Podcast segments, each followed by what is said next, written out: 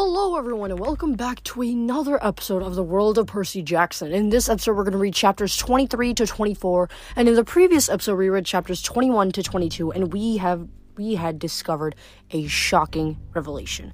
Not too shocking, but you know, still shocking in it's in a sense because we found out that Sammy, who had such so closely resembled Leo, they might as well have gone as doppelgangers it turns out that Sammy Valdez is Leo Valdez's great grandfather, which is so shocking because all this time Hazel was right essentially on her hunch because they were so identical, they had to be related, and it turns out they were related.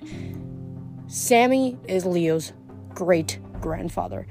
And I think this is also pretty shocking for Leo because we don't see too much into his reaction, but he's definitely shocked about the fact that Sammy, who Hazel talked very much about, is his great grandfather. So I think this chapter is going to go into more depth about how he's feeling, how he is essentially thinking about this, but also trying to combat a monster that had uh, is now attacking their ship.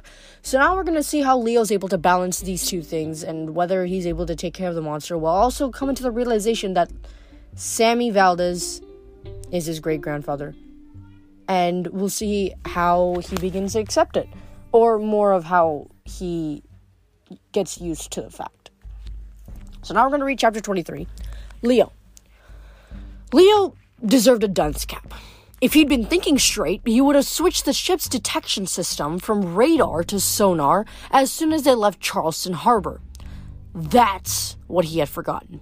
He designed the hull to resonate every few seconds, sending waves through the mist and alerting Festus to any nearby monsters. But it only worked in one mode at a time water or air. He'd been so rattled by the Romans, then the storm, then Hazel, that he'd completely forgotten. Now a monster was right underneath them. The ship tilted to starboard. Hazel gripped the rigging. Hedge yelled, Valdez, which button blows up monsters? Take the helm! Leo climbed the tilting deck and managed to grab the port rail. He started clambering sideways toward the helm, but when he saw the monster surface, he forgot how to move. The thing was a length their ship. In the moonlight, it looked like a cross between a giant shrimp and a cockroach. With a pink con- uh, chitinous shell, a flat crayfish tail, and a millipede type legs undulating hypnotically as the monster scraped against the hull of the Argo II. Its head surfaced last, the slimy pink face of an enormous catfish with glossy dead eyes, a gaping toothless maw, and a forest of ten, ten of tentacles sprouting from each nostril, making the bushiest nose beard Leo had ever had the pleasure to behold. Leo remembered special Friday night dinners he and his mom used to share at the local seafood restaurant in Houston. They would eat shrimp and catfish. The idea now made him want to throw up. Come on, Valdez! Hedge yelled. Take the wheel so I can get my baseball bat. A bat's not gonna help, Leo said, but he made his way through the helm, toward the helm. Behind him, the rest of his friends stumbled up the stairs. Percy yelled, What's going? Gah! Shrimpzilla? Frank ran to Hazel's side. She was clutching the rigging, still dazed from her flashback, but she gestured that she was all right. The monster rammed the ship again. The hull groaned. Annabeth, Piper, and Jason tumbled to starboard and almost rolled overboard. Leo reached the helm. His hands flew across the controls. Over the intercom, Festus clacked and clicked about leaks below decks. But the ship didn't seem to be in danger of sinking. At least not yet. Leo toggled the oars. They could convert into spears, which should be enough to drive the creature away. Unfortunately, they were jammed. Shrimpzilla must have knocked them out of alignment, and the monster was in spitting distance, which meant that Leo couldn't use the ballistae without setting the Argo II on fire as well. How did it get so close? Annabeth shouted, pulling herself up on, the rail sheets, rail shields. I don't know, Hedge snarled. He looked around for his bat, which had rolled across the quarterdeck. I'm stupid! Leo scolded himself. Stupid, stupid, I forgot the sonar! The ship tilted farther to starboard. Either the monster was trying to give them a hug or was about to capsize them. Sonar? Hedge demanded. Pans pipes, Valdez! Maybe you hadn't been staring into Hazel's eyes, holding hands for so long. What? Frank yelped. It wasn't like that, Hazel protested. It doesn't matter, Piper said. Jason, can you call some lightning? Jason struggled to his feet. I. He only managed to shake his head. Summoning the storm earlier had taken too much out of him. Leo doubted the poor guy could pop a spark plug in the shape he was in. Percy! Annabeth said, Can you talk to that thing? Do you know what it is? The son of the sea god shook his head, clearly mystified. Maybe it's just curious about the ship. Maybe the monster's tendrils lashed around the uh, around, across the deck so fast Leo didn't even have time to look. Look out! One slammed Percy in the chest and sent him crashing down the steps. Another wrapped around Piper's legs and dragged her, screaming toward the rail. Dozens more tendrils curled around the masts, encircling the crossbows and ripping down the rigging. No hair attack! Hedge snatched up his bat and leaped into action, but his hits just bounced harmlessly off the tendrils. Jason drew his sword. He tried to free Piper, but he was still weak. His gold blade cut through the tendrils with no problem, but faster than he could sever them. More took their place. Annabeth unsheathed her dagger. She ran through the forest of t- tentacles, dodging and stabbing at whatever target she could find. Frank pulled out his bow. He fired over the side at the creature's body, lodging arrows in the chinks of its shell, but that only seemed to annoy the monster. It bellowed and rocked the ship. The mast creaked like it might snap off. They needed more firepower, but they couldn't use ballistae. They needed to deliver a sh- blast that wouldn't destroy the ship. But how? Leo's eyes fixed on a supply crate next to Hazel's feet. Hazel! he yelled. That box! Open it! She hesitated, then saw the box he meant. The label read, Warning, do not open. Open it! Leo yelled. Coach, take the wheel! Turn us toward the monster or we'll capsize! Hedge danced through the tentacles with his nimble goat hooves, smashing away with gusto. He bounded toward the helm and took the controls. Hope you got a plan! He shouted. A bad one! Leo raced toward the mast. The monster pushed against the Argo II. The deck lurched to, to 45 degrees. Despite everyone's efforts, the tentacles were just too numerous to fight. They seemed able to elongate as much as they wanted. Soon they'd have the Argo II completely entangled. Percy hadn't appeared from below. The others were fighting for their lives against snows Nosehair. Frank! Leo called as he ran toward Hazel. Buy some time! Can you turn into a shark or something? Frank glanced over, scowling, and in that moment a tentacle, a tentacle slammed into the big eye knocking him overboard.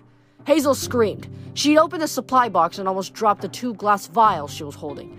Leo caught them. Each was the size of an apple, and the liquid inside glowed poisonous green.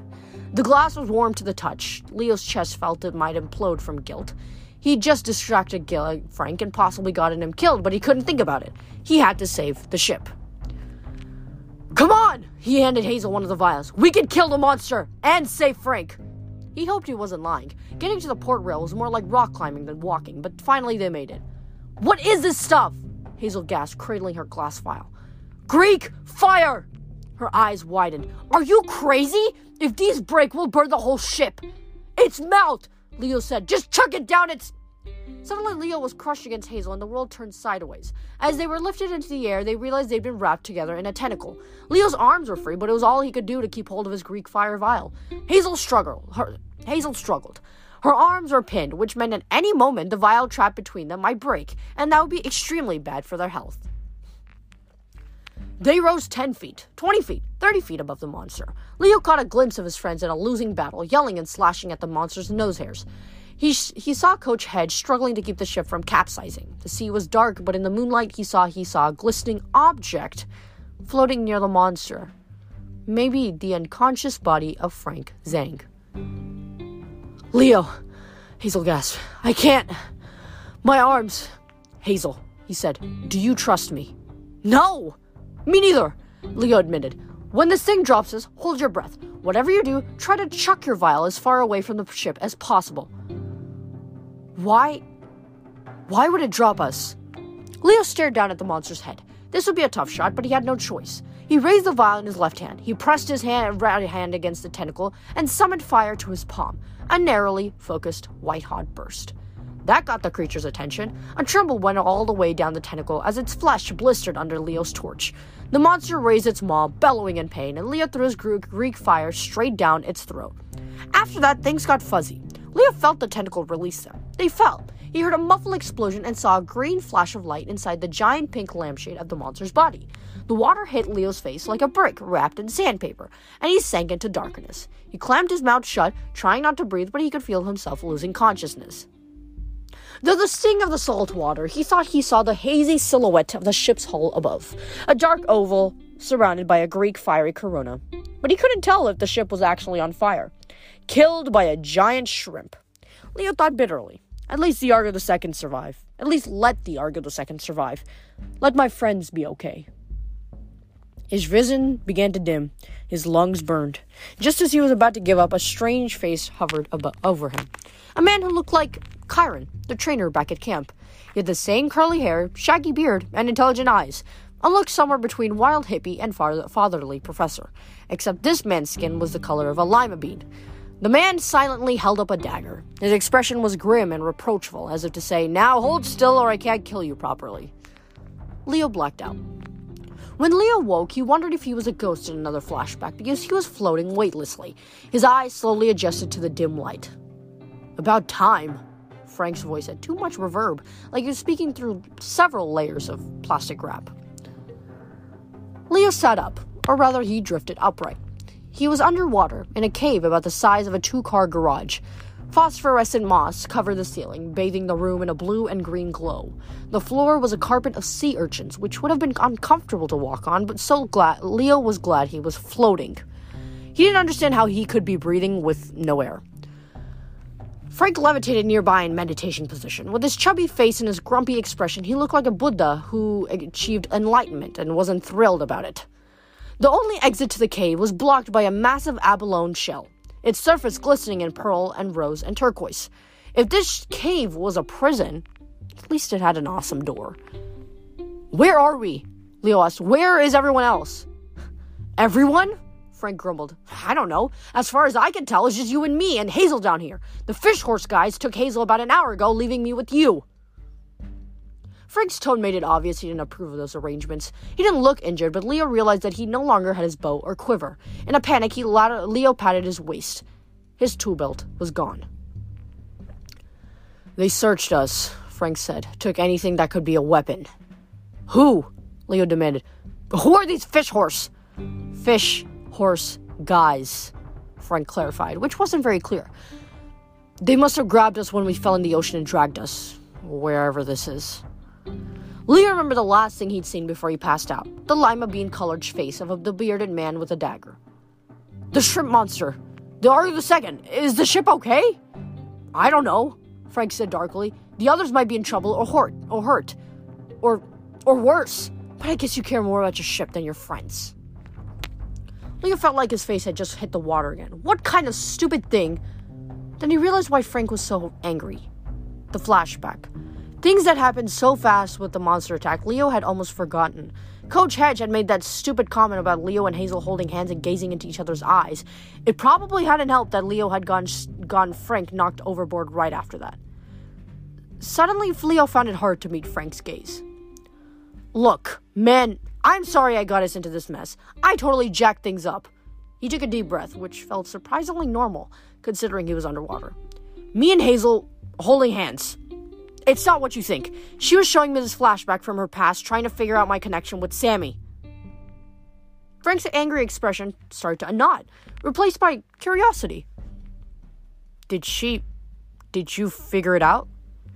Yeah, Leo said. Well, sort of. We didn't get a chance to talk about it afterward because of Shrimpzilla, but Sammy was my great grandfather.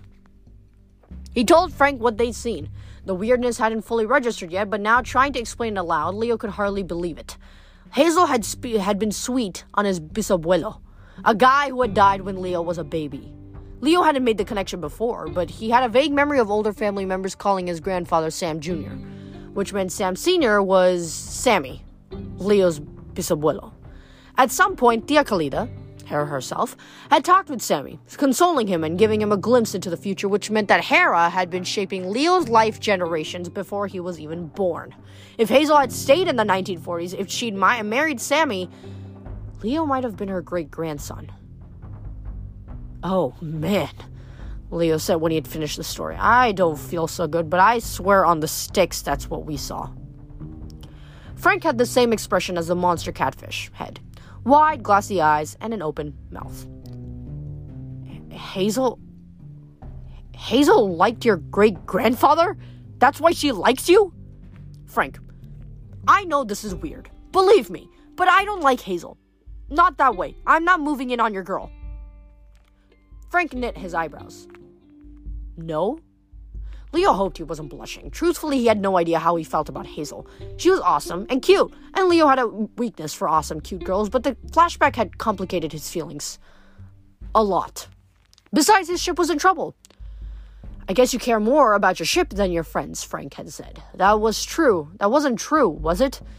Leo's dad, Hephaestus, had admitted once that he wasn't good with organic life forms, and yes, Leo had always been more comfortable with machines than people, but he did care about his friends, Piper and Jason. He'd known them the longest, but the others were important to him too. Even Frank, they were like family. The problem was, it had been so long since Leo had had a family. He couldn't even remember how it felt. Sure, last winter he'd become senior counselor of Hephaestus' cabin, but most of his time had been spent building the ship. He liked his cabin mates, he knew how to work with them. But did he really know them? If Leo had a family, it was the demigods or on the Argo II, and maybe Coach Hedge, which Leo would never admit aloud. You will always be the outsider, warned Nemesis' voice. But Leo tried to push that thought aside. Right. So, he looked around him. We need to make a plan. How are we breathing? If we're under the ocean, shouldn't we be crushed by the water pressure? Frank shrugged. Fish horse magic, I guess. I remember the green guy touching my head with the point of a dagger. Then I could breathe. Leo studied the abalone door. Can you bust us out? Turn into a hammerhead shark or something? Frank shook his head glumly. My shapeshifting doesn't work. I don't know why. Maybe they cursed me, or maybe I'm too messed up to focus. Hazel could be in trouble, Leo said. We've got to get out of here. He swam to the door and ran his fingers along the abalone. He couldn't feel any kind of latch or other mechanism. Either the door w- could only be opened by magic or sheer force was required, neither of which was Leo's spe- specialty. I've already tried, Frank said. Even if we get out, we have no weapons. Hmm. Leo held up his hand. I wonder. He concentrated and fire flickered over his fingers. For a split second, Leo was excited because he hadn't expected to work underwater. Then his plan started working a little too well. Fire raced up his arm and over his body until he was completely shrouded in a thin veil of flame. He tried to breathe, but he was inhaling pure heat. Leo! Frank flailed backwards like he was falling off a bar stool. Instead of racing to Leo's aid, he hugged the wall to get as far as far away as possible. Leo forced himself to stay calm. He understood what was going on. The fire itself couldn't hurt him. He willed the flames to die and counted to five. He took a shallow breath. He had oxygen again. Frank stopped trying to merge with the cave wall. You're. you're okay. Yeah, Leo grumbled. Thanks for the assist. I. I'm sorry. Frank looked so horrified and ashamed it was hard for Leo to stay mad at him. I just. What happened? Clever magic, Leo said. There's a thin layer of oxygen around us, like an extra skin. Must be self regenerating. That's how we're breathing and staying dry. The oxygen gave the fire fuel, except the fire almost also suffocated me. I really don't. Frank gulped. I don't like that fire summoning you do. He started getting cozy with the wall again. Leo didn't mean to, but he couldn't help laughing. Man, I'm not gonna attack you. Fire. Frank repeated, like that one word explained everything. Leo remembered what Hazel had said. That his fire made Frank nervous. He'd seen the discomfort in Frank's face before, but Leo hadn't taken it seriously. Frank seemed way more powerful and scary than Leo was. Now it occurred to him that Frank might have had a bad experience with fire. Leo's own mom had died in a machine shop blaze. Leo had been blamed for it. He'd grown up being called a freak, an arsonist, because whenever he got angry, things burned. Sorry, I laughed, he said, and he meant it. My mom died in a fire. I understand being afraid of it. Did, uh, did something like that happen with you? Frank seemed to be weighing down how much to say.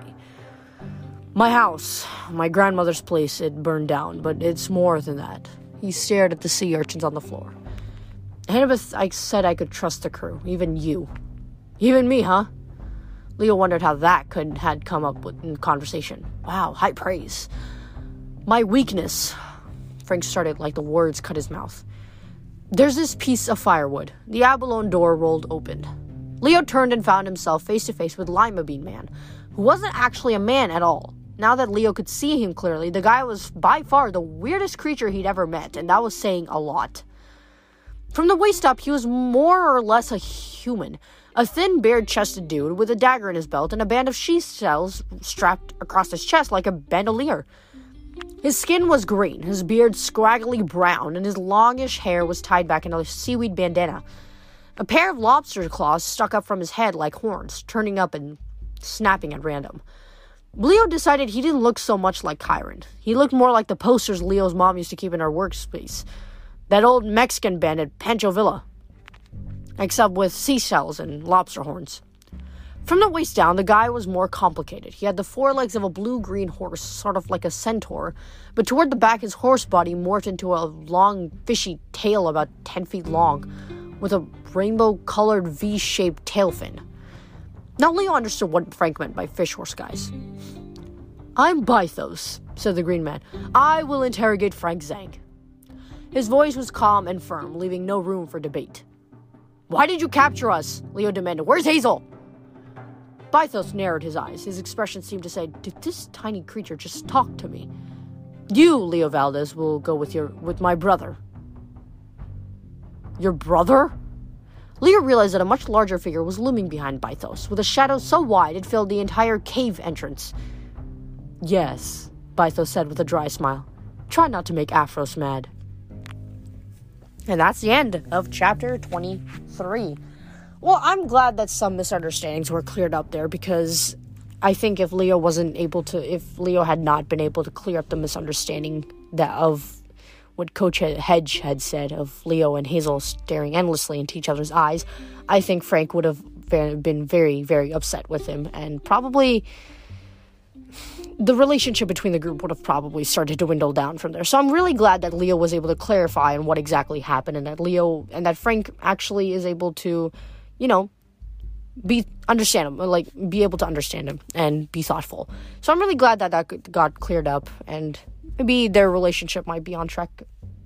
Maybe Leo might be able to prove Nemesis wrong. I really hope that he's able to prove Nemesis wrong because, you know, Leo, he's just so awesome just like the other members of the group. They're all awesome. They're all equally awesome, which is why Leo should never be left out. He'll he'll he has the duty of making Nemesis, approving Nemesis wrong, and I believe that he will. So after this break or non-existent break, we will read chapter 24, see more into what exactly do Bythos and Aphros exactly do with Frank and Leo, and what is exactly the interrogation and why exactly were they brought into an underwater sea palace. So, see you guys after the break.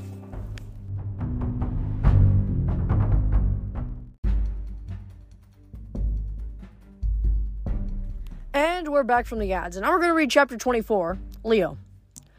Aphros looked at it looked like his brother, except he was blue instead of green and much, much bigger. He had Arnold's Terminator abs and arms and a square, brutish head. A huge Conan approved sword was strapped across his back. Even his hair was bigger. A massive globe of blue black frizz, so thick that his lobster claw horns appear to be drowning as they tried to swim their way to the surface. Is that why they named you Aphros? Leo asked as they glided down the path from the cave. Because of the afro? Afro scowled. What do you mean? Nothing. Leo said quickly, at least you would never have trouble remembering which fish dude was which. So, what are you guys exactly? Ichthyocentaurs? Afro said, like it was a question he was tired of answering. Uh, icky what?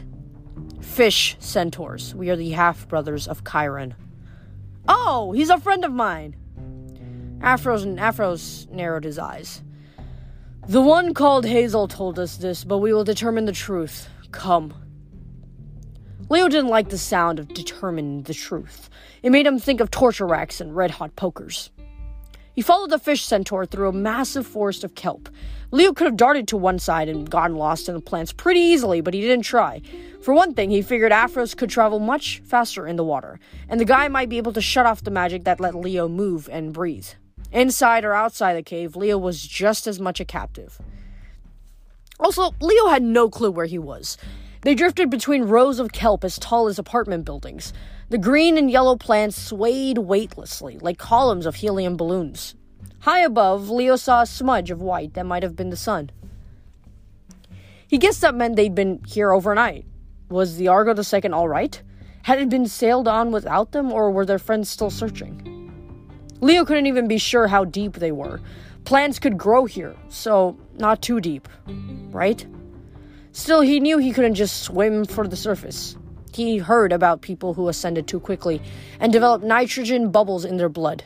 Leo wanted to avoid carbonated blood. They drifted along for maybe half a mile. Leo was tempted to ask where Aphros was taking him, but the big sword strapped to the centaur's back sort of discouraged conversation. Finally, the kelp forest opened up. Leo gasped. They were standing, swimming, whatever, at the summit of a high underwater hill. Below them stretched an entire town of Greek style buildings on the seafloor. The roofs were, were, tilted, were tiled with mother of earth pearl. The gardens were filled with coral and sea anemones. Hippocampi grazed in a field of seaweed. A team of Cyclops was placing the domed roof on a new temple, using a blue whale as a crane and swimming through the streets, hanging out in the courtyards, practicing combat with tridents and swords. In the arena were dozens of mermen and mermaids. Honest to goodness, fish people. Leo had seen a lot of crazy stuff. But he had always thought that mer people were silly fictional creatures, like Smurfs or Muppets. There was nothing silly or cute about these mer people, though. Even from a distance, they looked fierce and not at all human. Their eyes glowed yellow, they had shark like teeth and leathery skin in colors ranging from coral red to ink black. It's a training camp, Leo realized. He looked at Aphros in awe. You train heroes? The same way Chiron does? Aphros nodded, a glint of pride in his eyes. We have trained all the famous Mer heroes. Name a Mer hero, and we have trained him or her. Oh, sure, Leo said. Like, um, the Little Mermaid? Aphros frowned. Who? No! Like Triton, Glaucus, Weissmuller, and Bill. Oh. Leo had no idea who any of those people were. You trained Bill? Impressive. Indeed. Aphros pounded his chest. I trained Bill myself, a great merman. You teach combat, I guess. Aphros threw his hands in exasperation. Why does everyone assume that? Leo glanced at the massive sword on the fish guy's back. Uh, I don't know. I teach music and poetry, Afro said. Life skills, homemaking, these are important for heroes. Absolutely. Leo tried to keep a straight face. Sewing? Sewing? Cookie baking? Yes, I'm glad you understand. Perhaps later, if I don't have to kill you, I will share my brownie recipe. Aphros gestured behind him contemptuously. My brother Bythos. He teaches combat. Leo wasn't sure whether he felt relieved or insulted that the combat trainer was interrogating Frank while Leo got the home economics teacher. So, great. Uh, this is Camp. What do you call it? Camp Fishblood? Aphros frowned. I hope that was a joke. This is Camp he made a sound that was a series of sonar pings and hisses. Silly me, Leo said, and you know I could really go for some of those brownies. So, what do we have to do to get to the not killing me stage? Tell me your story, Afro said. Leo hesitated, but not for long. Somehow he sensed that he should tell the truth. He started at the beginning how Hera had been his babysitter and placed him in the flames, how his mother had died because of Gaia, who had identified Leo as a future enemy, he talked about how he had spent his childhood bouncing around in foster homes until he and Jason and Piper had been taken to Camp Half-Blood. He explained the prophecy of the Seven and the building of the Argo II, and their quest to reach Greece and defeat the giants before Gaia woke. As he talked, Aphros drew some wicked looking metal spikes from his belt. Leo was afraid he had said something wrong, but Aphros pulled some seaweed yarn from his pouch and started knitting. Go on, he, urged. Don't stop. By the time Leo had explained the Eidolons, the problems with the Romans, and all the troubles with the Argo II had, ca- had countered across the United States, and embarking from Charleston, our Aphros had knitted a complete baby bonnet. Leo waited while the fish centaur put away his supplies. Aphros's lobster claw horns kept swimming around in his thick hair, and Leo had to resist the urge to try and rescue them. Very well, Afro said. I believe you. As simple as that? I'm quite good at discerning lies. I hear none from you. Your story also fits with what Hazel Levesque told us. Is she? Of course, Aphros said. She's fine. He put his fingers to his mouth and whistled, which sounded strange underwater, like a dolphin screaming. My people will bring her here shortly. You must understand, our location is a carefully guarded secret. You and your friends showed up in a warship pursued by one of Keto's sea monsters. We did not know whose side you were on. Is the ship all right? Damaged, Aphros said, but not terribly. The Scolopendra withdrew after it got a mouthful of fire. Nice touch. Thank you. Uh, Scolopendra? Never heard of it. Consider yourself lucky. They are nasty creatures. Keto must really hate you. At any rate, we rescued you and the other two from the creature's tentacles as it retreated into the deep. Your friends are still above, searching for you, but we have obscured their vision. We had to be sure you were not a threat, otherwise, we would have to take measures. Leo gulped. He was pretty sure taking measures did not mean baking extra brownies. And if these guys were so powerful that they could keep their ha- camp hidden from Percy, who had all those Poseidonish water powers? They were not fish dudes to mess with. So, we can go? Soon, Aphros promised. I must check with Bythos when he is done talking with your friend Gank. Frank. Frank. When they are done, we will send you back to your ship, and we may have some warnings for you. Warnings? Ah, Aphros pointed. Hazel emerged from the kelp forest, escorted by two vicious looking mermaids who were baring their fangs and hissing.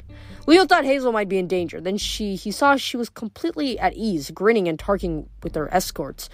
And Leo realized that the mermaids were laughing. Leo! Hazel patted toward him. Isn't this place amazing? They were left alone at the ridge, which must have meant Aphros really did trust them. While the centaur and the mermaids went off to fetch Frank, Leo and Hazel floated above the hill and gazed down at the underwater camp. Hazel told him how the mermaids had warmed up to her right away. Aphros and Bythos had been fascinated by her story, and they had never met a child of Pluto before. On top of that, they'd heard many legends about the horse Arion, and they were amazed that Hazel had befriended him. Hazel had promised to visit again with Arion. The mermaids had written their phone numbers in waterproof ink on Hazel's arms so that she could keep in touch. Leo didn't even want to ask how mermaids got cell phone coverage in the middle of the Atlantic. As Hazel talked, her hair floated around her face in a cloud, like brown earth and gold dust in a miner's pan. She looked very sure of herself and very beautiful. Not at all like the shy, nervous girl in that New Orleans schoolyard with her smashed canvas lunch bag at her feet. We didn't get to talk, Leo said. He was reluctant to bring up the subject, but he knew this might be their only chance to be alone. I mean about Sammy. Her smile faded. I know.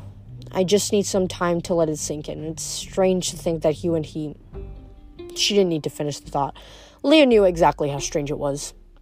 I'm not sure I can explain this to Frank, she added, about you and me holding hands. She wouldn't meet Leo's eyes. Down in the valley, the Cyclops work crew cheered as the temple roof was set in place. I talked to him, Leo said. I told him I wasn't trying to, you know, make trouble between you two. Oh, good. Did she sound disappointed? Leo wasn't sure. And he wasn't sure he wanted to know. Frank uh, seemed pretty freaked out when I summoned fire. Leo explained what had happened in the cave. Hazel looked stunned. Oh no, that would terrify him. Her hand went to her denim jacket, like she was checking for something in the inside pocket. She always wore that jacket, or some sh- sort of overshirt. Even when it was hot outside, Leo had assumed that she did it out of modesty or because it was better for horseback riding, like a motor- motorcycle jacket. Now he began to wonder. His brain shifted into high gear. He remembered what Frank had said about his weakness, a piece of firewood. He thought about why this kid would have a fear of fire and why Hazel would be so attuned to those feelings. Leo thought about some of the stories he'd heard at Camp Half Blood. For obvious reasons, he tended to pay attention to legends about fire. Now, he remembered one he hadn't thought about in once, in months. There was an old legend about a hero, he recalled. His lifeline was tied to a stick in a fireplace, and when that piece of wood burned up, Hazel's expression turned dark. Leo knew he'd stuck on the truth. Frank has that problem, he guessed. And the piece of firewood, he pointed at Hazel's jacket, he gave it to you for safekeeping? Leo, please don't. I can't talk about it. Leo's instincts as a mechanic kicked in. He started thinking about the properties of wood and the corrosiveness of salt water. Is the firewood okay in the ocean like this? Does the layer of air around you protect it? It's fine, Hazel said. The wood didn't even get wet. Besides, it's wrapped up in several layers of cloth and plastic, and she bit her lip in frustration. And I'm not supposed to talk about it. Leo, the point is if Frank seems afraid of you or uneasy, you've got to understand. Leo was glad he was floating because he probably would have been too dizzy to stand. He imagined being in Frank's position, his life so fragile it could burn up any time.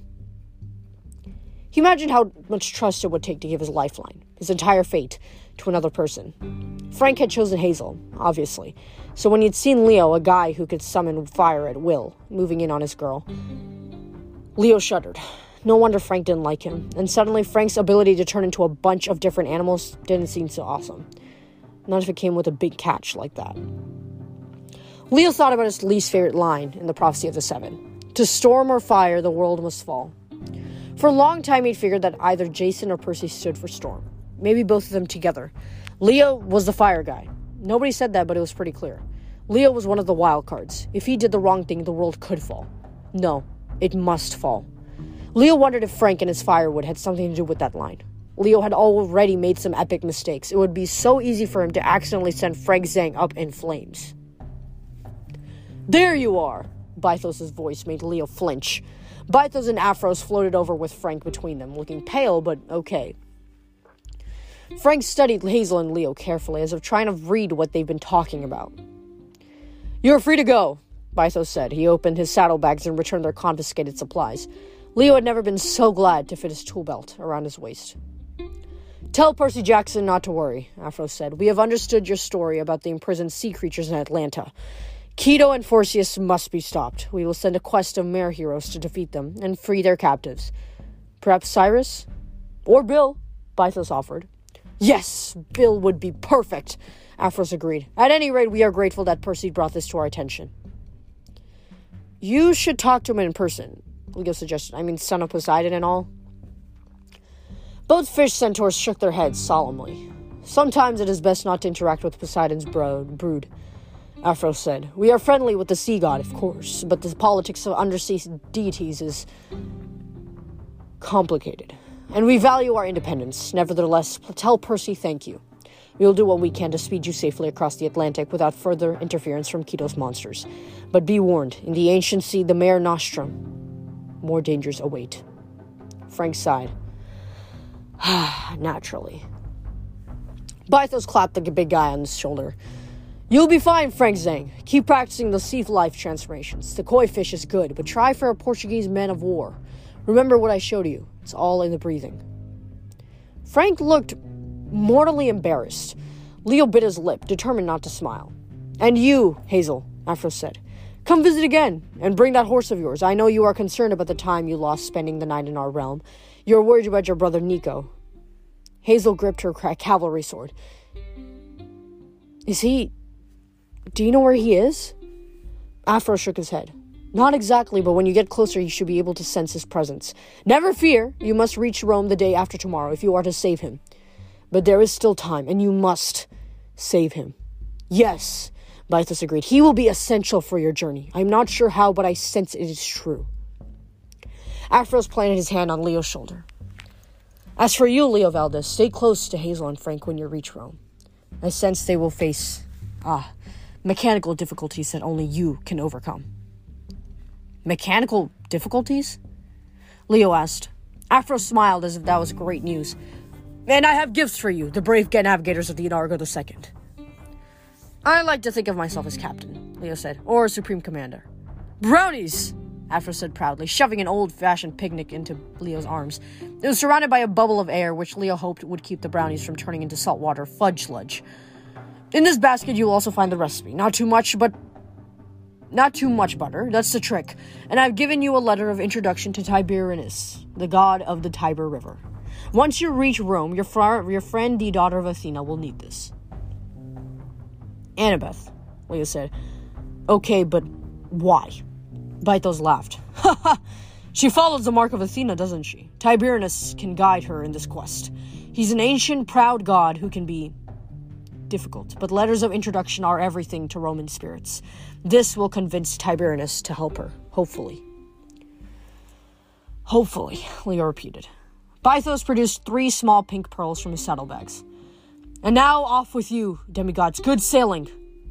He threw a pearl at each of them in turn, and three shimmering pink bubbles of energy formed around them. They began to rise through the water. Leo had just had time to think. A hamster ball elevator? Then he gained speed and rocketed toward the distant glow of the sun above. And that's the end of chapter 24.